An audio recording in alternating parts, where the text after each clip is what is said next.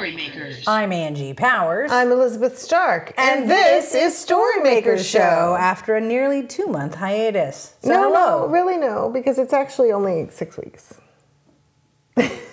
I stand corrected. Basically, we've gone from being a weekly show to being a monthly show. That has been the pandemic fatigue.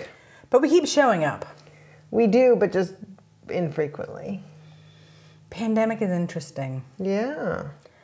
It is very, it was misleading. They were totally selling it as something way more fun at the beginning. They're like, this is going to be so fast. It's just going to be like a little retreat where you're going to get your house organized Right? somehow All because your- you're in it all the time. All your new free fun. I mean, you just had free time for fun things, and now And now they're like, just keep going, just keep mm-hmm. going, mm-hmm. hang in there.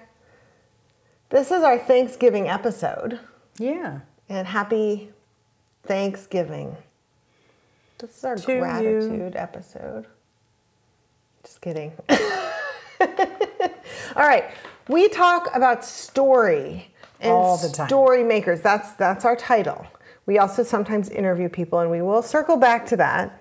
I also want to encourage people to buy books now from their local Yes. independent bookstore, and so I want to talk a little bit about books. Differently from voting, yeah, we that shop was- early, shop often. That's right, somewhat differently from voting.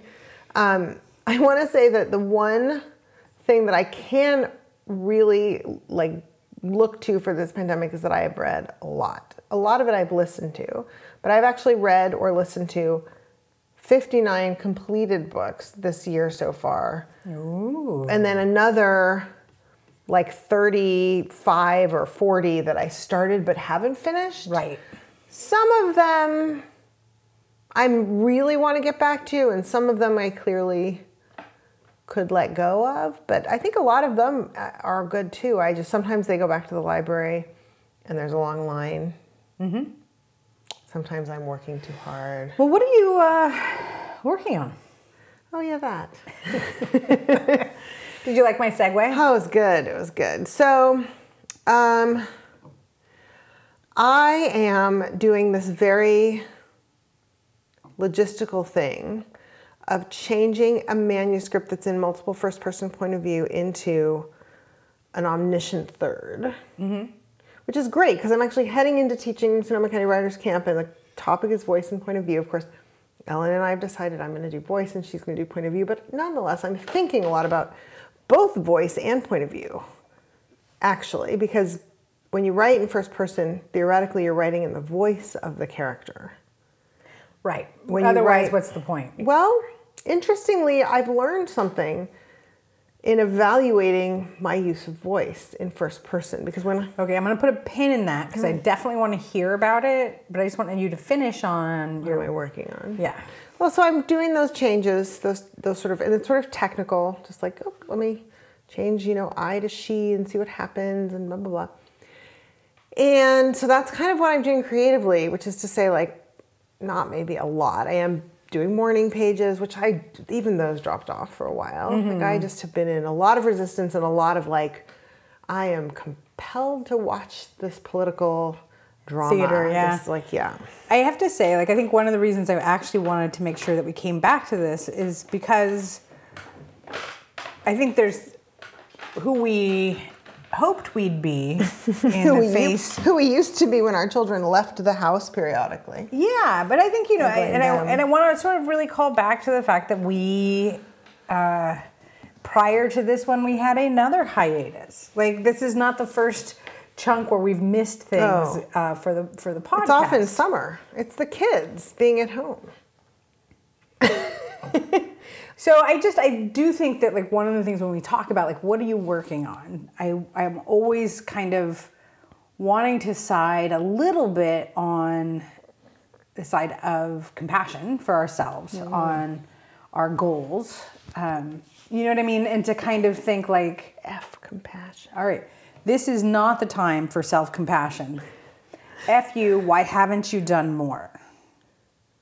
Well, I, I will say I started this morning with I wrote my newsletter this morning that I sent out today, and it was it was full of compassion. Mm-hmm.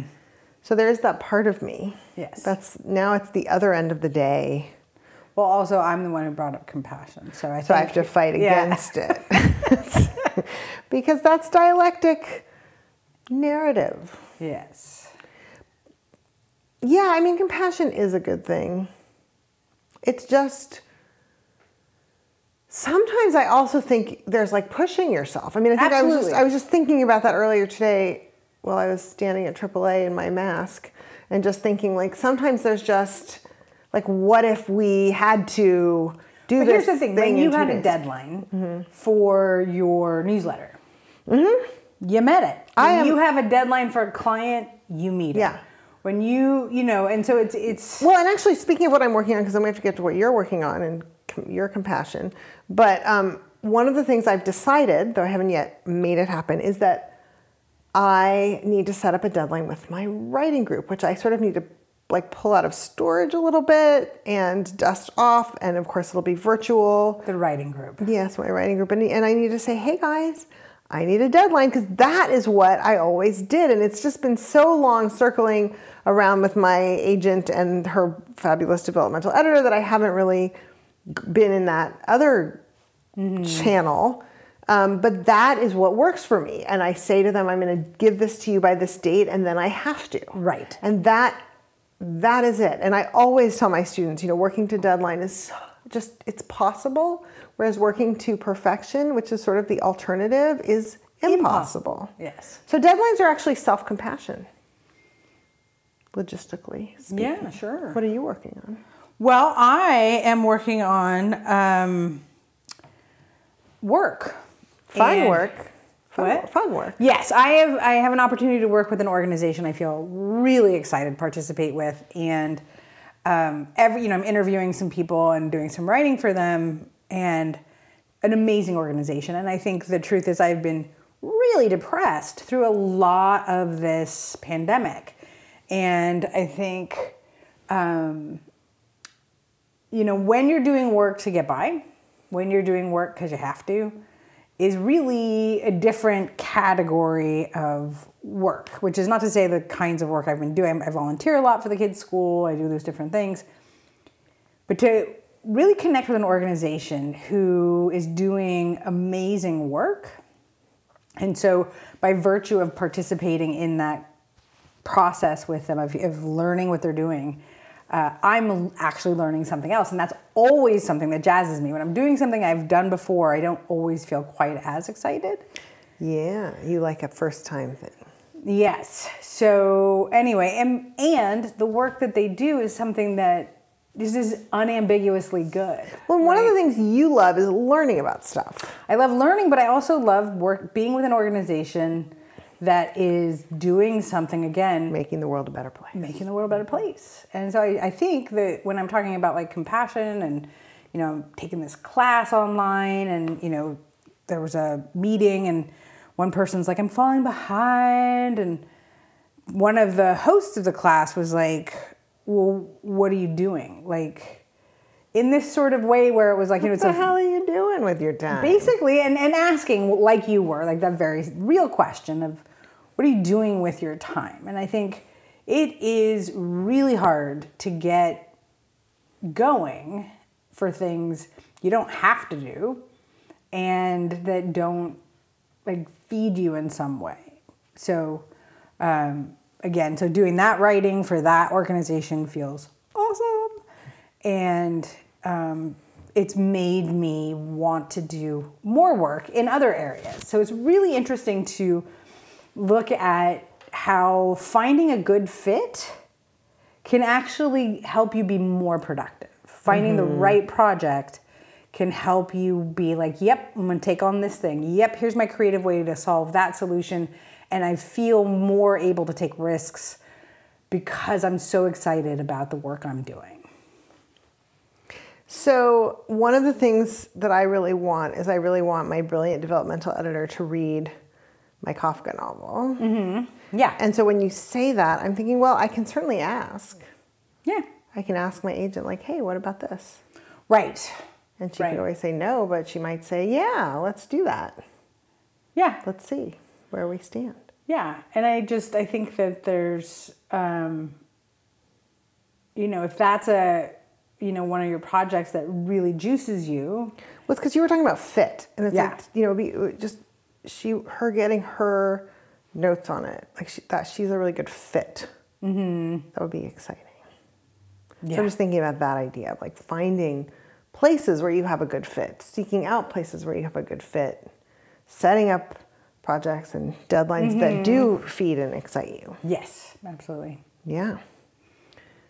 So So now you were sort of talking about what you learned about voice as you were sort of looking at moving your own project from one place to another. So we can. So one of the there. things that happened there was so I had these like mostly about three major significant first person points of view, and then I had thrown a few others, and it was kind of you know a little experimental.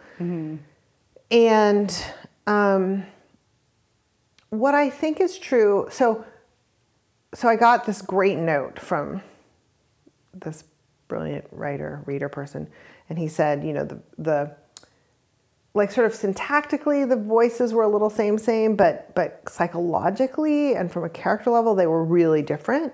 And i thought you know this is my strength. Like this so when i'm writing there's kind of i'm sort of hearing the voice a little mm-hmm. bit. And i think what's true is that the voice is sort of filtered through my voice. So it's more so in a way Isn't that always going to be true for a writer, though? I don't think so. Here's what I think I think that it's a really good technique for eventually getting to a third person omniscient because then my voice has this role to play. But I actually think if, if one were doing just a first person, that yes, of course, it's going to be true to some extent. You are the scrim, you are the author, but but in a way You are the scrim. through which the thing is being projected, Oh, okay. the theater thing. I know a scrim. Yes, no, I do know. I But took stagecraft. I just was an unexpected use of scrim for me. That's all. Well, I just all. wanted to throw you. I know. Look at that. bonbon. Um, anyway, so I think that there's this sort of theatrical element of voice, right? Of getting into a character. Well, I think also you are writing about a theater. I am. That is the setting. So it's interesting to see how like the content might be bleeding into some of your theoretical. Well, right. So I think if I had chosen to go with first person, and Lord knows I might do it all again in some other way because that seems to be part of my process too. But in first person, you're sort of looking for the vocabulary. I mean, the the whole kind of lens, the psychological cadence. range, the all of that is fed through, and even the metaphors, right? Everything is going to be fed through the character, the character's history, the character's psychology, the character's range of life experience, the character's interests and understanding, and all of that. All of which is sort of different ways to say history and psychology, I think, but you know. but see, that is your character voice. If you were to say it in just that, like, Right. you know, I have to say it five different ways and then acknowledge that I'm overly wordy. and that's what That's makes my you voice. you. That is what makes me me. And one of the things I think I've been doing with my last couple of projects is trying to lean into what I and some select small group of other people like about my voice. Right? And to kind of lean into that a little bit in my fiction. So anyway, so I had to make this choice between doing uh, doing first person and really getting more into the the limits and the possibilities of another character and their voice. Interesting, interesting, but kind of almost it is almost acting work, right? To like really put yourself into that, or to go third person, like omniscient that can go in and be limited. I wonder, like, how much analysis needs to go into making the choice. Because I think a lot of us start writing, we're feeling intuitive, we pick a point of view and a character, and we're just like, oh, I just, I'm hearing from this character and I'm just hearing from their point of view. But at some point, like, that's not actually sufficient to merit that point of view choice. Mm-hmm. So, at what point do you think analysis comes in to thinking about what are your goals and I mean, in this case, it was I got this feedback, which was, you know, psychologically the voices are very distinct, but syntactically they're not, right? The word choice and the structure of the sentence. Right, but to solve that problem, you have a number of options. Absolutely. And so I thought about it. And there's something that I'm interested in about bringing elements of what my own voice can do in that I'm that I'm interested in right now and so I wanted to do the third person. I wanted to kind of ha- mm-hmm. make room for my voice. But I'm interested in playing with these other kinds of first person voices and I will confess to you that I sometimes still will write new material for this book sometimes in first person, but it's mm-hmm. this first person that is a kind of a hybrid first person, like that I now really see is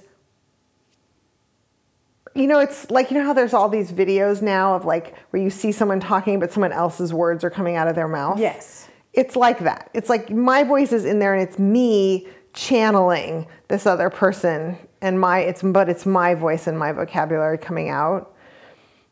And so I'd rather not do that in first person. But he, here's the thing: I would argue, I. I would guess from a like a pedagogical point, if you were to step back and say, what are the kinds of things third person is really good for? What are the kinds of things first person is really good for? Mm-hmm. And then what are the kinds of things I'm trying to achieve with my book? Like, do you ever sit back and do that kind of analysis? Well, I think my, like I said, my first step was like, okay, do I want to go into refining the, the first person voices to be way more distinctive and limited? Or do I want to do this other thing? And I, to be honest with you, okay, so there was this one phrase which two different people, sort of groups, one was a, one editor and one was this group, this workshop, called out as being something that this kid like couldn't quite conceive, that it was like beyond his vocabulary and psychology and I kind of wanted to hang on to it, like I, it was like a darling. And so, mm-hmm. in some ironic way, that was part of my choice to go with this third person that could do more of those kinds of things. And when I got to that part, I cut it anyway, even though I was in third person. Because the truth is that third person is is zooming in and it's thir- it's close and you know even though at the same time I also have mo- morphed that character to be more poetic and more intellectual. Okay, so let's back up a little bit. So we have, so we're talking about voice more than point of view. I think we've really gone into the point of view discussion at this Right. point. Well, they're so interestingly related. Well, that's why you're doing a two part. Yes, that's why we're tying it together. So I guess the question that comes up for me as you're talking is that uh, voice in the third person. I think of something like Middlesex, right? Where you have a narrator Mm-hmm. I who call has that it. first person omniscient. Right. And so you have something like that. How does voice play out in something like that? Funnily enough, because this brilliant workshop leader said something like, there are a lot of like white guys in the 80s who wrote this these kind of books with this kind of voice. I was like, oh yeah, I like those those. But so so how does so what's the question?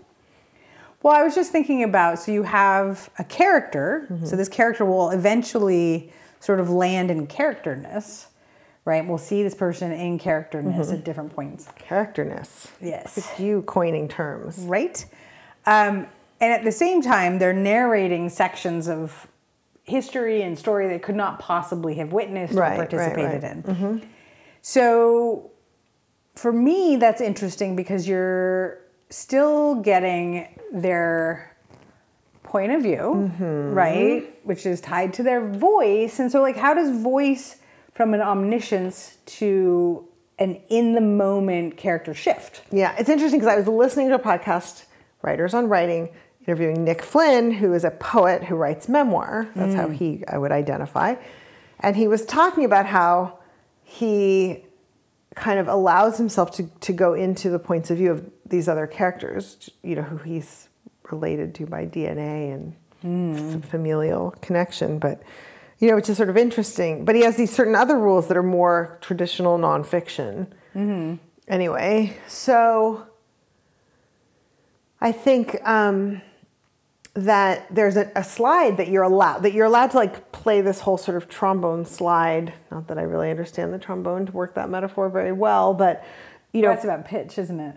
I don't know. But like you can go from being really pulled back, you could be really externalized, you could be But you're still seeing- that character, right? So in the first person you are, but in the in omniscient third, you can then zoom in and be like locked into one per you're kind of doing the same thing.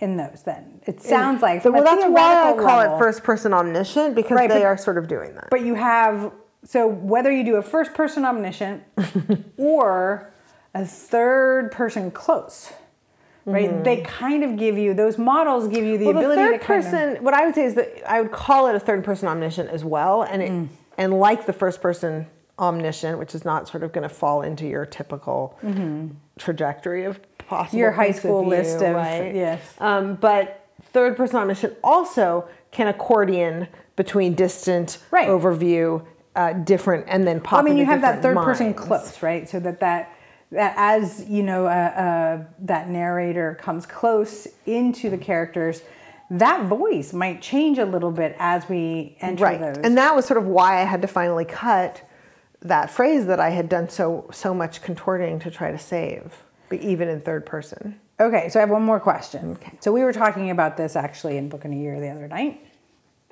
And sort of one of the things about having multiple characters, having multiple points of view, you know, you have these exponential changes in voice, in in you know what gets noticed, what doesn't get noticed.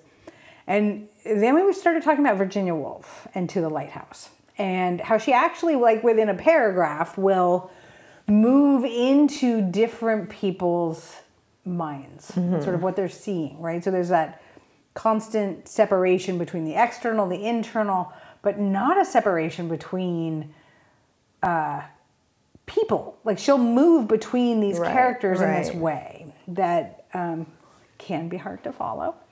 Um, so I think that like I just feel very curious to you know at this point it's like I, I'll be honest I haven't read to the lighthouse recently so I'd have to go back and look at it but does she change does she change when she makes those transitions into Does other the characters narrator. does the narrator right change? right the vocabulary and all of that i bet so i mean just and if thinking it doesn't Mrs. though, like so here's what i'm saying like if it doesn't what do you imagine the sort of strategic use would be so let's say we have a, a, a third Mm-hmm. person omniscient narrator whose voice never changes even though you might come close into Mm-hmm. different characters what might be a story where that would be a useful strategy Well, I mean, so that's the storyteller. I mean, even when you were talking about kind of going back and forth within a paragraph about points of view, I immediately thought of the storyteller who,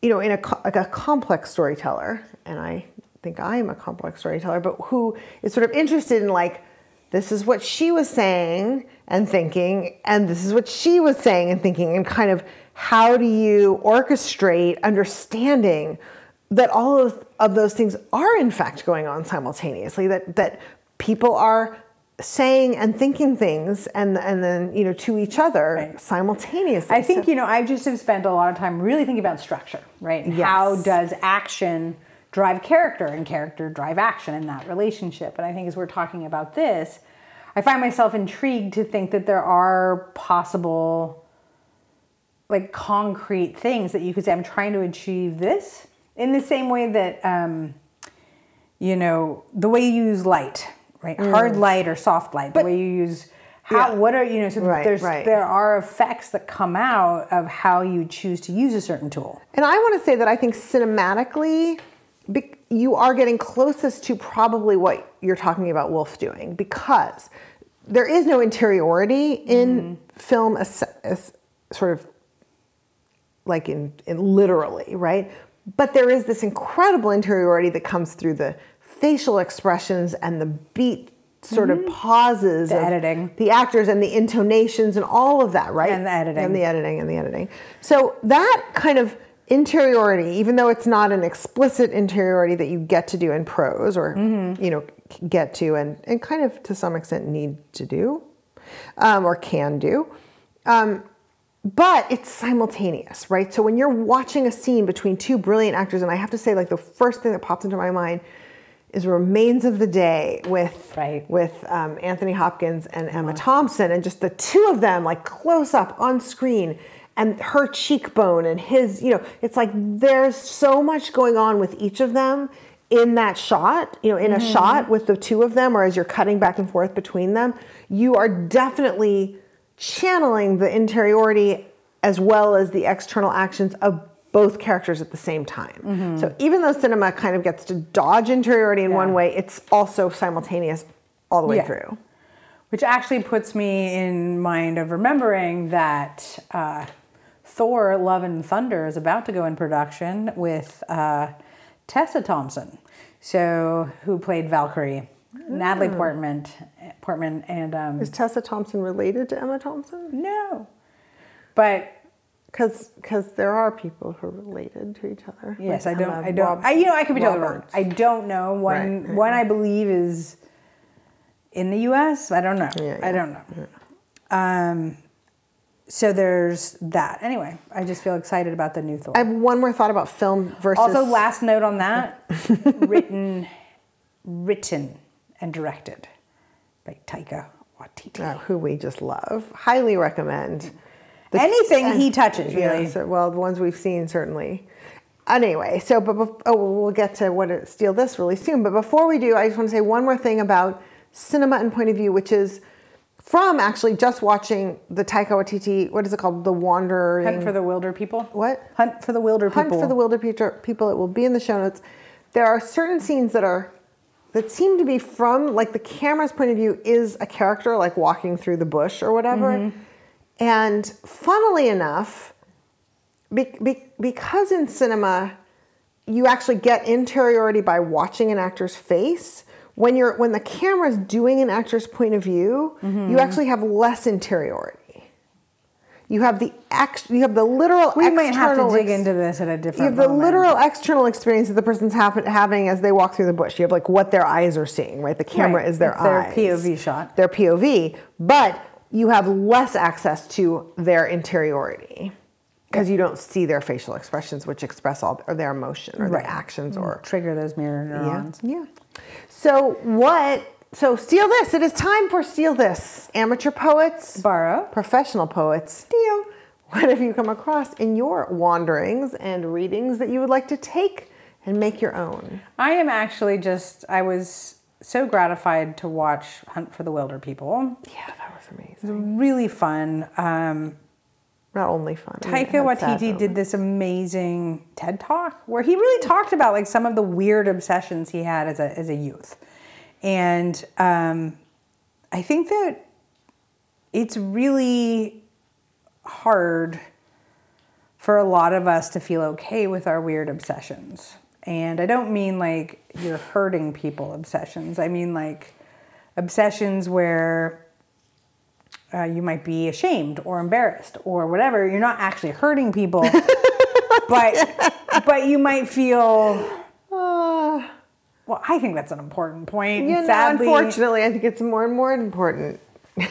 um, and so, you know, I think that I, I watch his work. I love Jojo Rabbit. Um, I think he's just, you know, what we do in the shadows. I mean, he's just got such this, he's got a very, and he's got a voice.